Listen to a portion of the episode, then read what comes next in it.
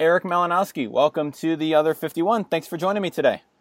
Thank you very much for having me on. So, um, we usually spend this the usual first 10 minutes of the podcast or so talking about Hamilton. I know you're a Hamilton agnostic, so the good news is that's more time to talk about the other pop culture obsession of my life, The Simpsons. Excellent. So, um, obviously, you wrote the great piece for Deadspin, what, four or five years ago now on uh, Yep, Homer at the right. Bat? About a week or two away from the fifth anniversary of that piece running. All right. So, um, how big a Simpsons nerd are you in general? I am the sort of the prototypical like first eight seasons nerd. All right. Yep. Same here. and, Yeah. and having said that, it's been I will be the first to admit far too long since I have revisited uh, a lot of those episodes in earnest. Mhm. Um, but I'm very much of a generation where those, you know, those were, uh, you know, uh, co- original coming on every Sunday during a very uh, formative period in my life. Right. Sun, a yes. my comedic sensibilities and, and pop culture appreciation and, and things like that. Yeah, same here. And then when it went to Thursday, obviously a big deal. So, kind of looking back at that at the at the Homer at the Bat piece with, with, with some time. I mean, what was it about that that episode specifically that kind of drew you in to write about it? I mean, it really just kind of hit. It was kind of the perfect nexus of my interests. I mean, just the show itself, and then and then you know just becoming of age really as a baseball fan back then, and then sort of looking back on it kind of through the lens of history and just kind of uh, you know it was one in some ways it was kind of those things that I sort of taken for granted. And when I went during the time when I was pitching and, and conceiving of the piece, it was one of those things where I kind of looked back and I really kind of took a deep look at not just kind of the, the different machinations that brought that episode about, but sort of the the actual characters, the players that were in that episode, and and and the ways that history had treated them over the years, and sort mm-hmm. of the twists and turns that that each of their careers and personalities had taken. So I thought that, especially at that time, it was really it was kind of a, a ripe, kind of the perfect opportunity to to really delve in uh, with both feet and and you know, I mean, right around the you know the time that I thought of that uh, idea to do that piece, I mean, we were literally only about a couple months away from the 20th anniversary, so we had sort of a built-in time peg. Which, when you're a writer thinking of ideas for pieces, like that's that's gold right there. So I just figured all all, all the planets were aligning just kind of perfectly. Yeah, is that your favorite episode? Yeah, really? I, one of those things where I'm, I'm I, I, there, there's a, there's like, uh, you know, the uh, Hank Scorpio, you know, Right. you, you only move twice, and Lisa on Ice, and things like like. There's a few that kind of that kind of bubble up to the surface pretty quickly, but I mean, like I said, at the risk of overthinking it, I mean, that's that that one for me just has endless rewatchability factor. Yeah, I haven't watched. I'm like you, same age, same kind of growing up with it, and it's been too long since I've watched them. My favorite episode was always the Beer Baron, Homer versus the 18th Amendment, which is either season eight or season ten. I forget which one, but um, it's not a It, pop- it it's not- grandfathers into that golden era, right, The- the- right. It's just at the at the edge of that of that era, and I'm very excited because my daughter is six, and so we're just kind she's of getting coming of age now. She can start to appreciate this. huh? Exactly, and she's just coming at that age where I can start introducing her. And I'm trying to avoid doing the typical dad thing where like I overthink it and try to get the right episodes in line for her to Right. watch it and just watch it. I'm lucky though; she does theater, and the youth theater she does is doing Music Man, Oh, perfect. monorail. There you go. So just bring the monorail episode. There you go. Exactly, and that's probably one you would start with anyway, or be very early in the introduction of it. So, um, And either that or Mr. Plow. you Yeah, know. that was that was the other one I had thought of too. um, now I'm going to be singing Mr. Plow in my head the rest of the day, and that's There awesome. worse things to get stuck in your head. Let's be honest. That's true. Um, so currently, you're not writing about the Simpsons anymore. You're writing about the Golden State Warriors. Um, and so, when's the book come out? So the book is slated to come out uh, this October. So sometime during training camp, just just ahead of the upcoming season. Okay, and how's it going?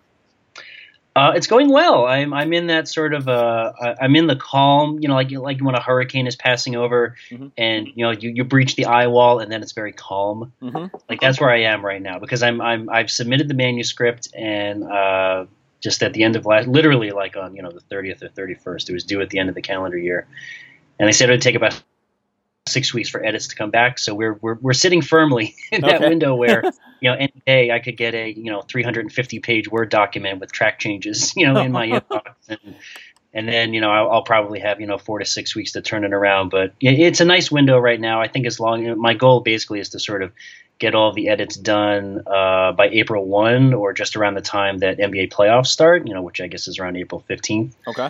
uh, because you know obviously with the Warriors winning so many games, they're going to be pretty busy come playoff time again. So it would be nice to kind of have that off my plate and be able to focus on playoffs. So that's that, that's the plan right now. So how long a manuscript are we talking that you finished?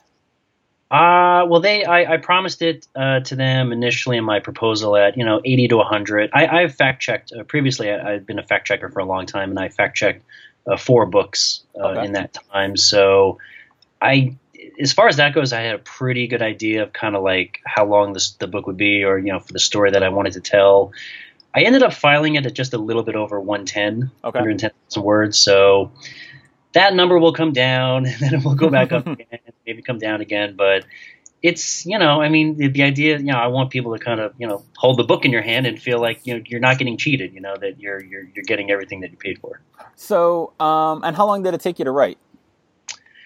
Eh, probably about seven or eight months uh, altogether. I mean, I started, you know, we, we we sold the proposal like I think it was during the first round of the playoffs, so you know, late late April, early May, and I tried to get it started sort of during the playoffs. I mean, I had all of these ideas, you know, everything sort of swimming in my head, and there was really only so much that I could do while playoffs were still going on.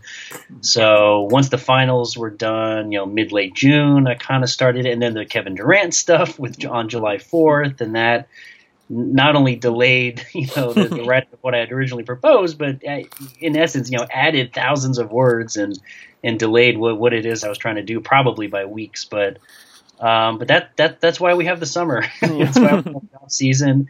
And uh, and and I learned the virtues of um, you know I used a, a Scrivener, uh, the Mhm. writing program, which uh, I, several of my friends have written books. They they rave about it, and so I, I discovered kind of halfway through the process that it has this little, um, I I think it's called project targets. Okay. So you can actually set um, you can you can set a daily word limit that you want to reach, which is great. You can set a word limit for your entire document, which is awesome. And you can set yourself like a deadline date, and it will tell you, you know, TK days until do. And uh, let me tell you, there's it's it's it, there's a big motivating factor when you see that number go down by you know a thousand words a day, fifteen hundred words a day, but you, you see that date drawing ever closer, and uh, it, it's amazing how fast you can write when, when you're staring at that little box down in the left hand corner of your screen. That was one of the things I learned. yeah, Scrivener. I wrote my dissertation in Scrivener. I loved it. It's isn't it? it's great. And do you know about the trans? I tell everyone about this. Do you know about the transcription option that you have in Scrivener? I think I might know about this, but refresh my memory. So it's you, you create like the in Scrivener. This is riveting podcasting, by the way. I But know, in right? Scrivener, you you create the uh, like a like a double window. So you have like a window up top and bottom. You can have the an audio file playing in it and typing and transcribing in the top window, and they're like really easy to learn key commands. So like pause, go back five seconds, and that. So if you're transcribing, you don't have to. You can do it all within Scrivener and don't have to like juggle back and forth between something. It's really Well, helpful. Into that, I actually use for my transcription. Here, here's another pro writer tip. Mm-hmm. Hashtag. Um, I use a web app called otranscribe.com, Okay.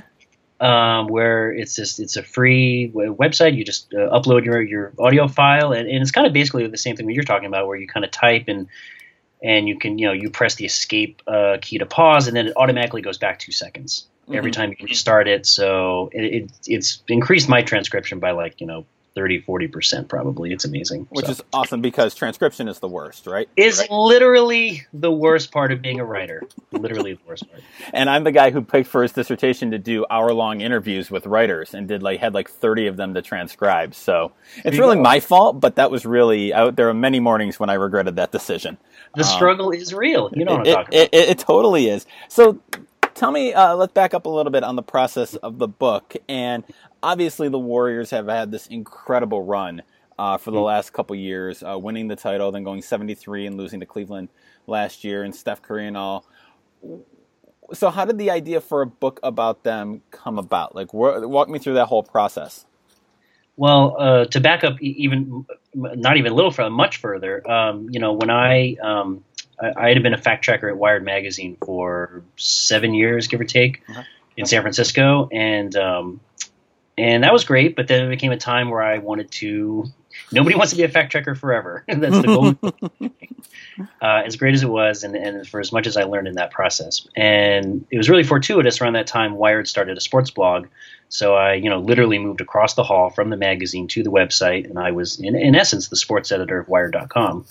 And I did that for a year. Um, and I got to write some really cool pieces, but one of the most important pieces that I wrote while I was there was it was in um, April of 2011, and uh, I went to I'd read like just a, an AP blurb in, in, the paper about how the Warriors were one of the uh, the latest or you know first teams to explore installing these uh, newfangled SportVU motion tracking cameras uh, throughout Oracle Arena. Okay. And you know, it talked about how they've they've got these new owners, and you know, they're going to try to, you know, maybe it can help them, you know, revamp, you know, the, the, turn around all these years of losing. Maybe this investment in technology and analytics and all that, maybe it's going to even turn around a sad sack franchise like the Warriors. And I thought, all right, well, that could be interesting. So.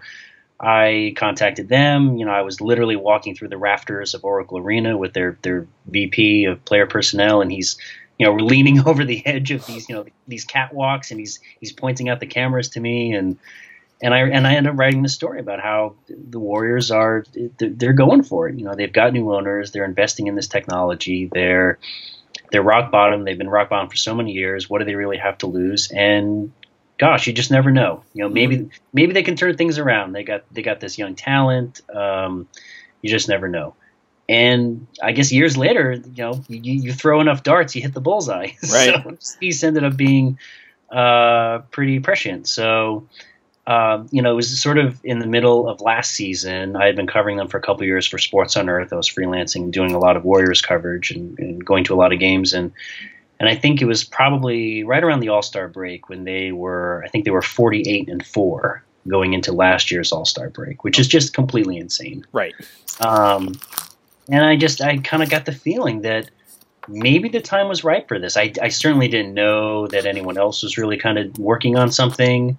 Okay. I didn't really overthink it. Like I didn't start to think like, you know, why why should I be the one to do this? I just kind of thought, well, this makes a lot of sense, and I would I would have the time to do it. I'm not, you know, I'm, I do not have a staff position anywhere, and I'm not like a a beat that has to, you know, write up every single thing that's happening with this team. I'm I'm I'm close enough to the team that I kind of know I know what's going on and I can talk about it knowledgeably, but I would also have the bandwidth to actually sort of undertake a project like this. So, you know, long story short, I ended up contacting an agent I met from my years at Wired, and we put together a proposal and we sent it out. I remember the Warriors were 69 and nine. There were four games left in the season, and we sent it out. And that was real. I guess that was kind of like a buy low moment for the Warriors because. Right they've literally got to win their last four games in order to get this history, and they're you know they're playing the you know playing San Antonio twice in those four games, and like really, what are the odds that they're actually going to be able to pull that off? And when they did win those four games and hit 73, I figured now it's probably going to sell because if nothing else, they can they can they can sell the 73. Like they they've right. now set a record that likely may never be eclipsed. And one of the things I was really careful with with the proposal was I never wrote it um, contingent in any way on them actually winning the title last year. Okay. Which I just thought like made made sense from a practical standpoint because you can't really predict what's going to happen. You just don't know. As we saw, even the most probable of uh, scenarios can always uh, happen in the end. Um, but at the same time, you know, I would have, I, I, it would have kind of felt weird for me because I, in some ways, I would have felt like I had then some sort of emotional investment in the outcome. Right. And I'm covering, you know, I covered every home playoff game for the last couple years now. And it's like, you know, I didn't, I didn't grow up a Warriors fan. I didn't grow up in the Bay Area. I grew up in New York. I was a Knicks fan growing up. So, you know, the Warriors winning or losing any given game, like, does not, it does not affect me deep down in any way. so, um, it, it would have been weird for me to kind of alter that calculus in some way. So, it seems smart, and for all those reasons, I was just like, look, I didn't even spell it out in the proposal. If they win the title, we go in this direction, and if mm-hmm. they lose the title, and I even wrote, I said, if they lose the title, they might they they've got a good shot then to sign Kevin Durant. Right. And that's just the events that ended up happening. And so instead of going in one direction, we went in another direction. And and it just uh, and and just the, the kind of the more I thought about it, I just realized, you know, especially covering this team the last couple of years, I realized that their uh, their ascension has just been so so fast. Mhm. You know, when I hear people talk about Warriors fatigue or oh they're so good, I'm so tired of hearing about them. I mean, there was a stretch, you know, right, you know, th- this will be the fifth year in a row that they make the playoffs. Before before this current streak started, they did not qualify for the playoffs in 18 out of 19 seasons. It's really hard to not make the playoffs in the NBA. And I went through, you know, the history of every team's playoff uh, runs. I could only find one other instance in the entire history of the NBA that was more futile than that 18 out of 19 stretch, and that was the Clippers, who missed, the Clippers once did not make the playoffs for 15 years in a row, and that's the worst that I can find, and the Warriors were the second worst. So, yeah, I mean, it just feels like this has been such a quick rise, and I wanted to write something that really sort of appreciated, like, that really just kind of gave everyone a sense of what all the different machinations were that went into this, all the twists and turns, the decisions that they made, all the ways that it really, frankly, could have gone horribly wrong, and it Right. didn't. So it's more also about the decisions that they did not make.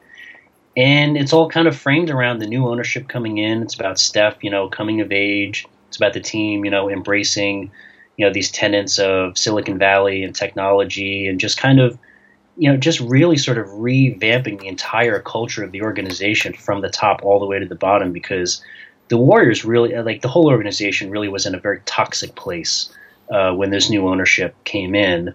And it took years for them to turn it around, but now, you know, you're kind of seeing the fruits of all that labor. And, and if you ask them, I mean, they'll say that this, this did not happen by accident. You know, Right. obviously, I don't think they could have predicted it would, uh, they would get so good so quickly, but this was all kind of done with a plan in place, and they'll say that this is what they meant to do, and this is how they executed it. Yeah, it's, it, it it can be hard. Like my students are what eighteen to twenty one years old, and so it can be hard to to try to tell them for most of my life, most of your life. Like the Golden State Warriors, they were just, they were barely on the radar. They were kind of I don't know if even irrelevant kind of captures it. Like they were just this other team that was in California. Like they weren't the Lakers. Like the Clippers were historic, always historically bad, and like they had a couple years with Hardaway and the Sprewell years, but other than that, they were just kind of like a team in the league. Like they they they were never anything that that you really thought about. And yeah, I know it can be probably really easy to look at it and think, well, they got Steph Curry. Steph Curry is turned into this great player and it's easy to win when you have Steph Curry. But, you know, as a Buffalo lifelong Buffalo Bills fan, I know from really bad ownership and really bad uh, stretches of futility here. So, I mean, from your reporting and, and you know looking at what the ownership has done, like how how do you turn an organization? How do they turn an, or, an organization around like that beyond just getting the once in a generation player like Curry? Like what goes into rebuilding an organization that's so toxic into something that's so not toxic? I mean, from from sort of a very basic foundational level, you have to, you know, if you talk to them, they'll say you create a workplace where people enjoy coming to work.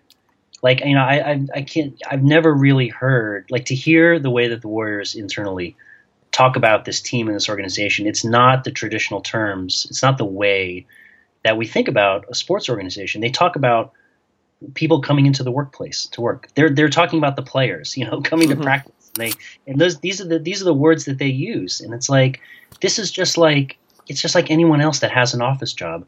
And you go you go to a job, you want to be happy at your job. You don't want to work with a bunch of jerks. You don't want to work with people whose goals are not aligned with the same as yours. And that's like a very simple thing to say. I think it's a hard thing to execute Mm-hmm. but you have to but in some ways you just have to be committed to it. And you have to have you know you have to have executives who are going to be committed to that idea. I mean you you hire a guy like bob myers you know to be your general manager who has no executive experience whatsoever. He was a sports agent for 15 years.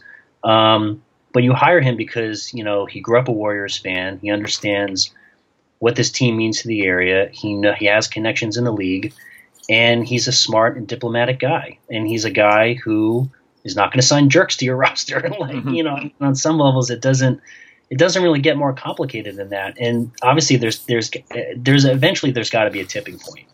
Like you you you just need talent at some point. Right. You know, you have to make yourself a destination where good players are going to want to come to. And it just wasn't like that for years. Honestly, you know, the tipping point really was Andre Iguodala, you know, signing a, a, a contract in the summer of 2013.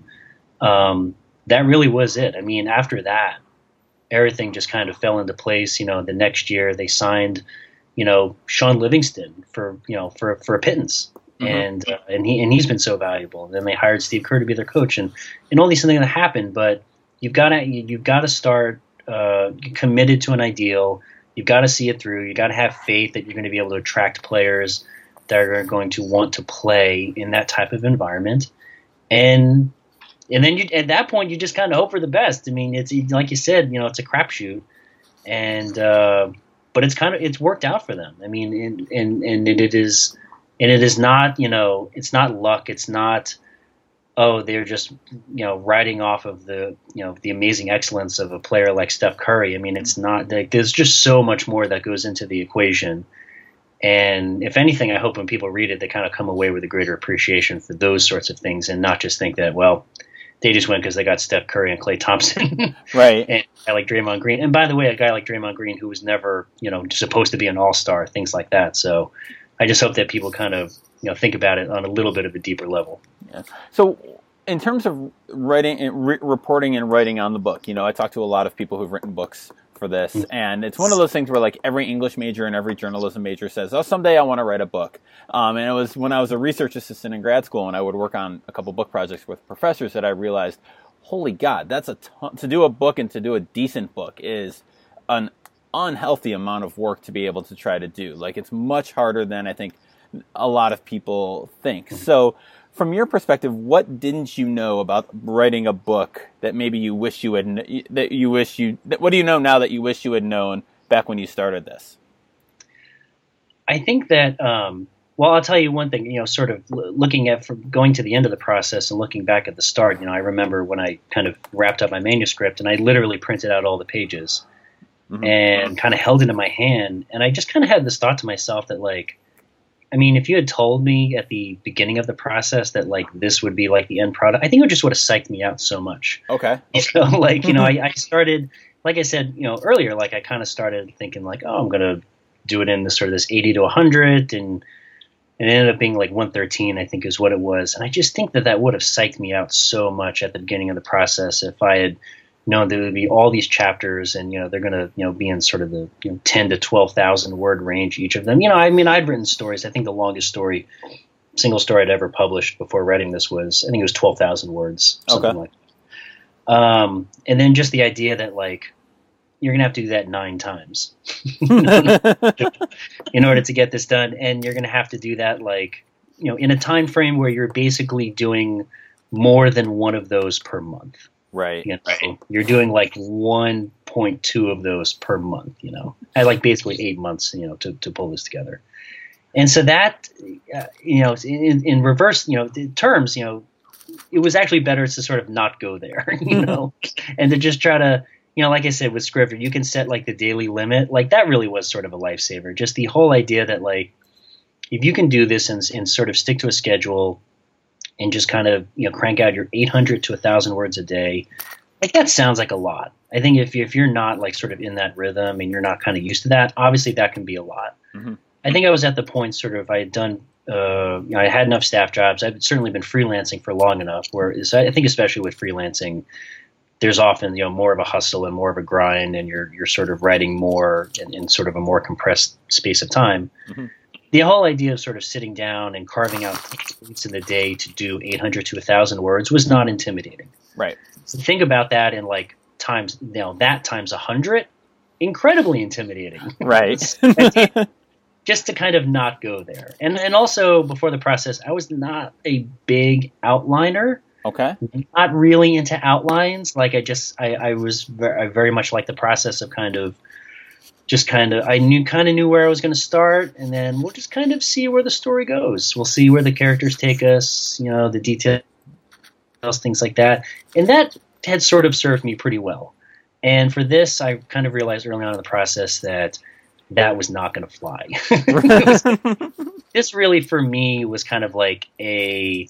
It was just all about organization as well, and just kind of, you know, getting your folder system set up, you know, doing Evernote and things like that, and just scribbling everything. Like literally, as soon as you think of something, scribble it down or, or type it into a, a notes uh, document or something like that because you will invariably and very quickly forget it, and then it will drive you crazy, and uh, and that's that's counterproductive.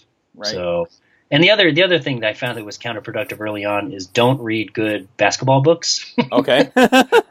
Back and I was thinking, oh, I should. I should get some inspiration, you know, like um, you know, because the, the you know I I knew that book tone, pacing, structure, things like that, those are all going to be different than writing sort of a standard feature story. Like it's a little too simplistic to say that you know a, a book is not just you know twelve. You know each you think of each chapter as being essentially like a feature story. It's it's more complicated than that. right. It's not just that; it's also the tone, and it's the way you sound, and things like that. Like it's it's a like with books, it's a little bit more casual. Mhm. I don't know like another way to explain it, but you you've got to let the reader know, hey, settle in. We got a hundred thousand more words to go. don't go anywhere, uh, but also it's going to be worth it. But just come along for the ride. So you, you've got to be a little bit more, I think, assuring in book tone. And so I just figured, oh, I'm going to go read some good basketball books. I'm going to get myself inspired, you know, and um, and so I read, you know, I, I reread, you know, like uh, Breaks of the Game by David Halberstam. hmm And I was like, I remember how much I love this book. But now that I'm in like my brain is sort of you know molding into book writing mode, I just it completely psyched me out. And I just thought, all I could think was, why am I writing a book? I'm never going to write anything as good as Breaks of the Game. Why am I doing this? This is a loser's proposition. Why? Why? Why? Why? Why? Um, that honestly probably like set me back by like a month. I mean, Okay. it was a good thing the playoffs were still going on because I don't know how much I could have done, but that was not helpful.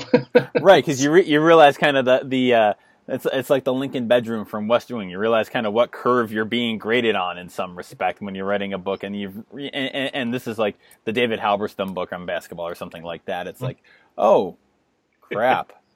so I went ahead and I read the second best basketball book of all time, reread, which was the, which is the City Game by Pete Axthelm, and uh, and that was a little bit better. I that love that book, but also structure wise, and that book was like thematically was a, a kind of different, uh, kind of it was in similar in a lot of ways to what I wanted to do. You know, that book is you know about you know the Knicks championship season, you know back in you know, 1970, I think, and and sort of following you know you know half of the book is basically you know him sort of following the Knicks through that season.